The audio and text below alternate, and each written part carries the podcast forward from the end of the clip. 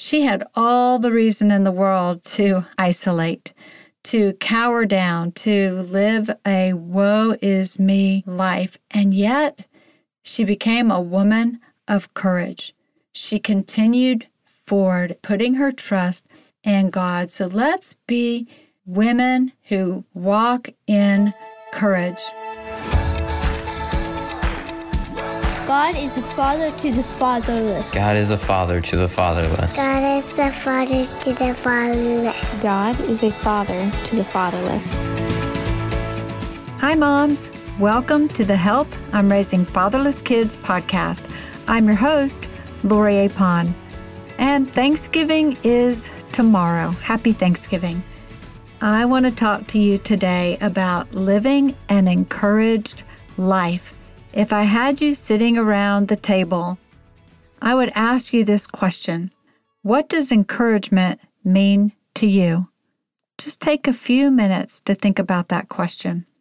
And one of the first episodes we recorded when this podcast began was with Lisa Peck, and she talked about having a cookie person in your life.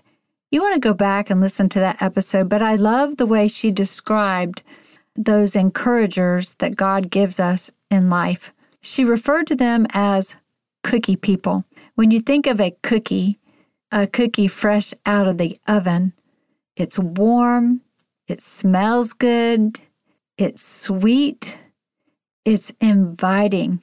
It's inviting you to engage, and you just feel so good, right? When you have a warm cookie out of the oven. And that's what we think of when we engage with those encouraging people in our lives. Everyone needs a cookie person. Another question I would ask you is How have you been encouraged this week? Or do you seek to encourage others? And more than that, how do you seek to encourage others? The definition of that word encourage is to give support, confidence, or hope to someone. But in simple terms, it means to put courage in. My former pastor used to teach us this definition of encourage it's to put courage in. And the definition of courage is the ability to do something that frightens you, or strength in the face of pain or grief. Moms, whether you're a single mom by divorce or you've been deserted or you're a widow mom by death, I bet you've had to use courage at some point along the way. You've had to do something that took courage. Maybe it was going to that empty bed at night all by yourself that took courage. Maybe it was going to the grocery store how many have had a little meltdown walking past a certain section of the grocery store and you no longer needed to buy that item? I've been there. I couldn't go to the menswear department without crying. For some, going to church takes courage. It's just hard to do things alone.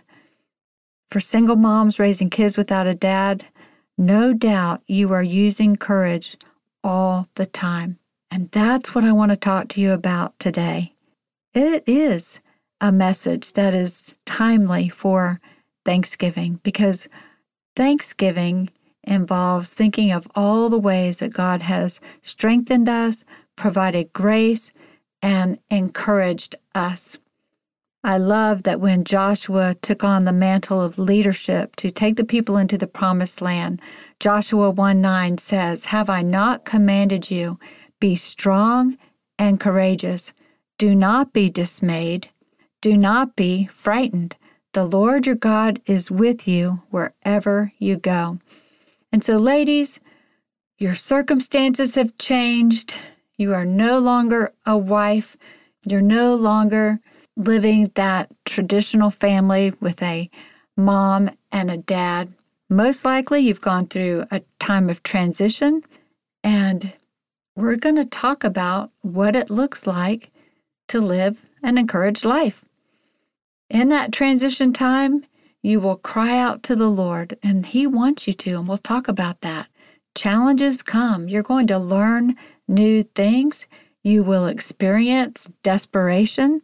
You may even face certain crises, not only personally or in your community, but we're experiencing that in the world today. But it's so important that you continue on, holding on to the promises of God and do not allow grief to consume you. Contentment is crucial. Connections with community is of great value, and we must confidently put our trust in God. That's what 1 Timothy 5 5 says. Let the widow who has been left alone put her trust in God. So, how do we live an encouraged life? How do we live courageously? Well, first, I think it's important to think about the things that will discourage you. What are the things that will remove or zap you of your courage? The first thing is that we listen to the accuser of the brethren. I recently heard that we have to be careful of listening to ourselves. The enemy is going to whisper those lies to you, and we do a pretty good job of putting those lies on repeat from our own voice, our own fears, our own insecurities. And so, listening to the accuser of the brethren is going to discourage us. And during those times, we must cry out to God as our defender. Psalm 68 5 Of all the names God could use for himself for the women who have been left alone, he chose the word defender. Cry out to God as your defender. Another thing that will quickly zap you of courage is having the woe is me self focus. When challenges come, it's so important that we look to the character of God, meditate on who He is. He is good, He is kind, He is loving, He is merciful. I love looking at the lives of the prophets and many men and women in the Bible who went through some really difficult times and they questioned God. And it's okay to ask your questions of God. But I've said many times a pivotal point came for each one of them when they took the focus off of the woe is me, the why me, and they put it onto the who God is. Habakkuk 3:18. This is prophet Habakkuk, and he declares, "I will exult in the Lord. I will rejoice in the God of my salvation." The word exult there means jump for joy regardless of your circumstances. I know you may think, "Oh, tomorrow, I don't want to I don't want to go through tomorrow," especially if you're in the early years of going through a holiday without your husband or alone with your children. You think, "There's no way I can jump for joy. I hate these circumstances. I hate my situation." But I want to encourage you. I want to put courage in that it's not always going to be that way. Ladies, your perspective will really make a difference. And you will, at some point in the future, learn to jump for joy no matter what your circumstances are because you have put your focus on God alone. Another enemy to having courage is envy. Oh, this is an enemy to our healing. We envy the lives of others. Be careful of how you look at social media this weekend and through the holidays because there is going to be someone out there that is living their best life, whether it's true or false, but it's going to look like it's a life that you wish you had been able to live. Or it's going to bring up those images and those memories from the past. And we often will even envy our former life, and we have to be careful of that. Paul tells us that we must learn to be content. He tells us in Philippians 4:11, I have learned to be content in whatever circumstances I am in. And when he wrote that, he was in a dark, dirty cell in prison. Contentment is a learned skill. And I want to encourage you if you're going to be a woman of courage, this is something worth learning. Isolation will also drain you of your courage. And boy, I know how tempting it is to kind of fall down that spiral of starting with feeling sorry for yourself or feeling sad about your circumstances or envying the life that you had or the life of others. And we just feel like nobody understands, nobody cares. And so we just want to pull inside. We want to isolate. That's not always possible when you have children, but even with or without children, isolation is not healthy. God designed us for community. And yes, a lot of your support and a lot of the community as you knew it does change and often disappears. It's a statistic that we don't want to hear early on, and it's one that can be daunting that 75% of the community will change. But that's when we learn to connect with others. And Perspective Ministries offers an opportunity to do that through hope gatherings. You can click on the link in our show notes if you would like to be a part of a hope gathering group, especially if you're a widow and you have lost your husband by death. Cowarding down in fear will also zap you of your courage. Fear is a real enemy, but as God told Joshua, do not be dismayed and do not fear. Ladies, we must put our confidence in Christ. Hebrews 4 15 and 16 says, For we do not have a high priest who cannot sympathize with our weaknesses but one who has been tempted in all things as we are, yet without sin. Therefore, let us draw near with confidence to the throne of grace, so that we may receive mercy and find grace to help in our time of need. I love that Jesus was a man of sorrow, acquainted with grief. He is our high priest. He understands and he says, Come confidently to the throne. Come confidently to the Lord. When you are afraid, that song we've talked about, When I Am Afraid, I will trust in God. So, to live an encouraged life, we must cry out to the Lord. We have to continue on, continue forward. We meditate on the character of God. We learn to be content connect with others, and put our confidence in Christ, who wants to give us his utmost compassion and care. I find great courage by looking at those widows of courage in the Bible, those women who did live an encouraged life. The one who cried out to the Lord is found in that parable in Luke 18, where God tells us about the persistent widow with the judge. We are told that she cried out. God tells us in Luke that at all times we ought to pray and not lose heart. And he says, Will not God bring about justice for his elect who cry out to him day and night? And will he delay long over them? So, this is a parable, so we don't know if she is a real person in the Bible.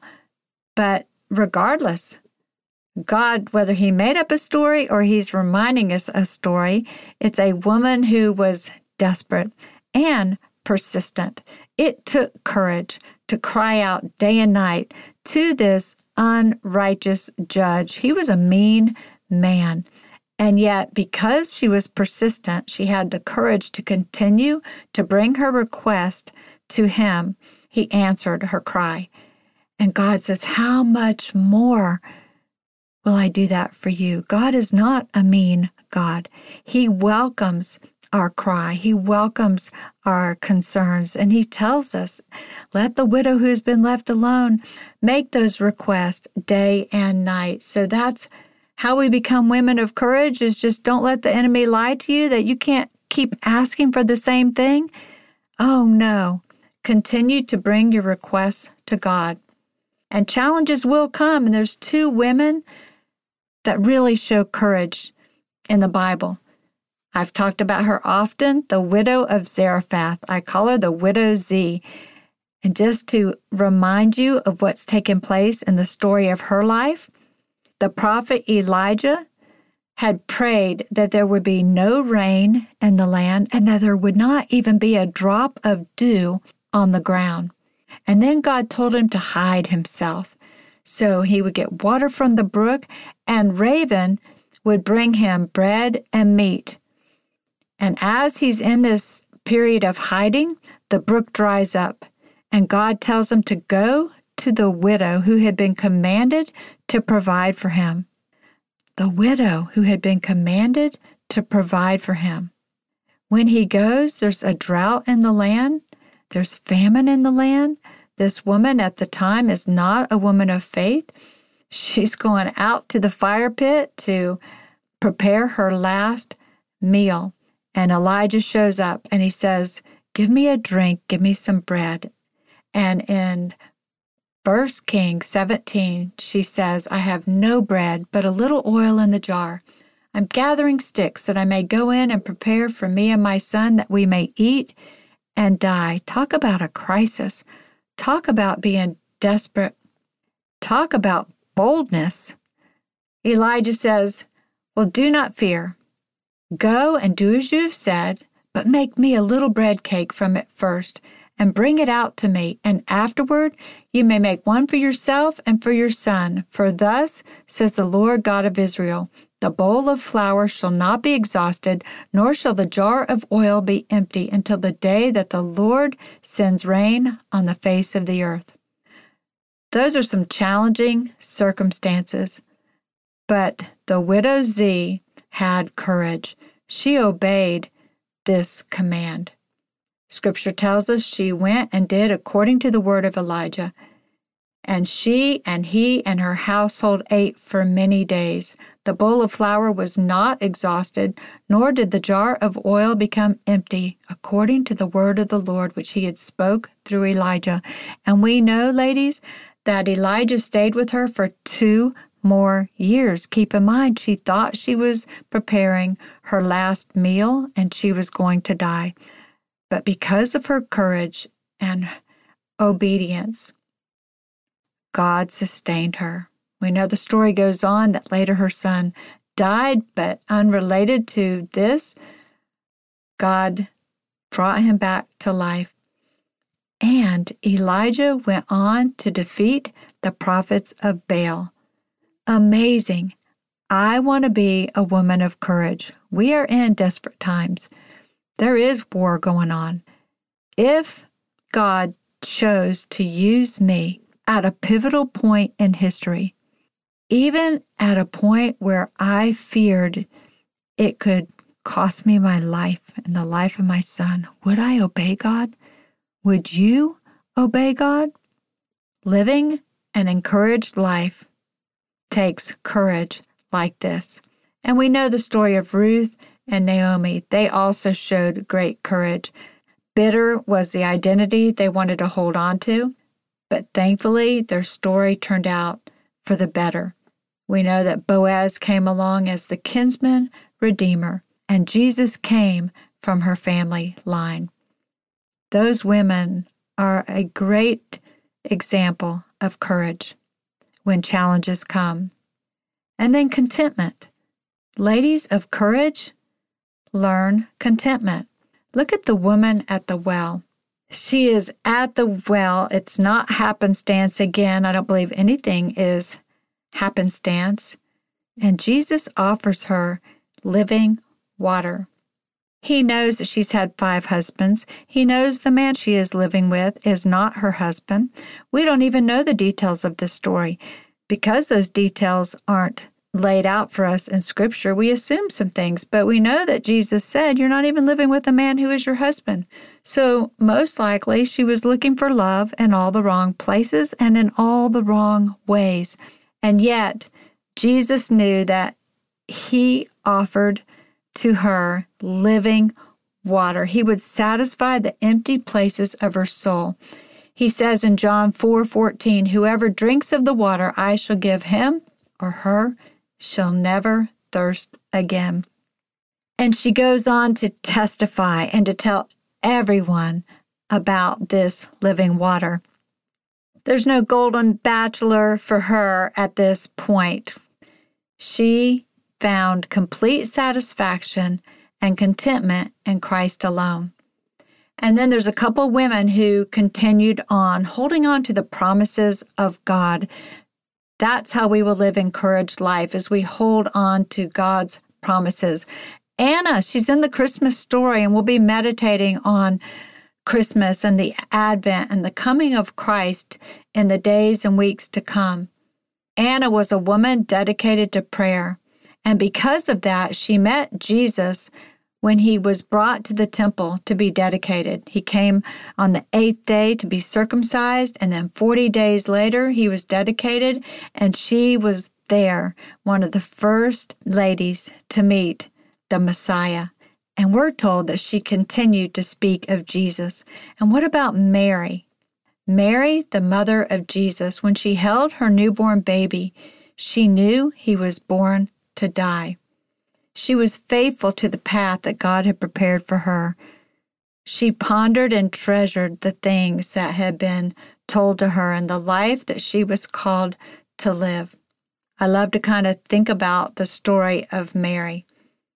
Jesus was born of Virgin Mary, but she went on to have other children because we know Jesus had half siblings. He had four brothers, a couple of sisters, and we know that at some point Joseph must have died, leaving Mary a widow, leaving Mary a woman left alone. We know this because when Jesus was on the cross, paying the price of his blood for our sins, he provided care for his widow mom.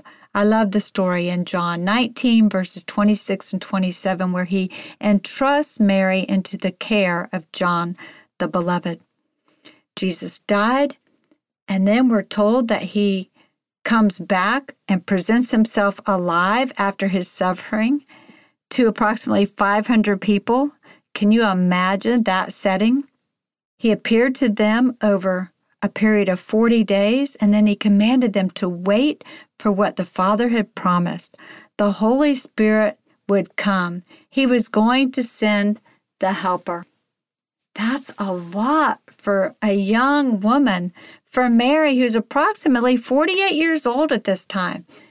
Jesus dies, and she probably has six other children in their 20s. She's a widow, and yet around the 50th day, we find her in the upper room praying. I'm going to read Acts 1 12. So again, Jesus appeared to them alive. He ascends to heaven, and Mary continues on. They returned to Jerusalem from the Mount of Olives, a Sabbath day journey away, and when they had entered the city, they went up to the upper room where they were staying. That is, Peter and John, and James and Andrew, Philip and Thomas, Bartholomew and Matthew, James and Simon and Judas, the son of James, and these all with one mind were continually devoting themselves in prayer along with the women and Mary, the mother of Jesus, and his brothers. Wow. She had all the reason in the world to isolate, to cower down, to live a woe is me life. And yet she became a woman of courage she continued forward, putting her trust in God. So let's be women who walk in courage. Ladies, accept your season of widowhood or singleness with joy, obedience, and wonder for such a time as this. I believe God is sovereign over our birth and He's also sovereign over death. You know, my favorite verse is Psalm 139 16 that says, Your eyes have seen my unformed substance, and in your book were all the days that were ordained for me, when as yet there was not one of them. That brings us to a posture in our heart of great thanksgiving. He is Emmanuel, God with us. And we'll be talking in the days to come about the promise he gives us in Isaiah 9 6. He is your wonderful counselor, mighty God, everlasting Father, and Prince of Peace. So take courage, dear heart. Live expectantly. Jesus is coming again. Practice hospitality. Gather together. Put courage in to others. And know that your perspective counts. Continue in confidently putting your trust in God. That is the whole passion and mission of Perspective Ministries. It is my desire through this ministry to walk in when others walk out. It is my passion to encourage you to be a woman of courage. And so, ladies, lift your head up, look to the Lord, and I can't wait to hear your testimony of His faithfulness. Please take time to give us a rating and give us a review. We haven't heard from you in a while. As I prepare messages on the podcast, as I encourage you in your calling to raise children without an earthly dad and to look to God as Father, please take time to give me a little bit of courage through your review.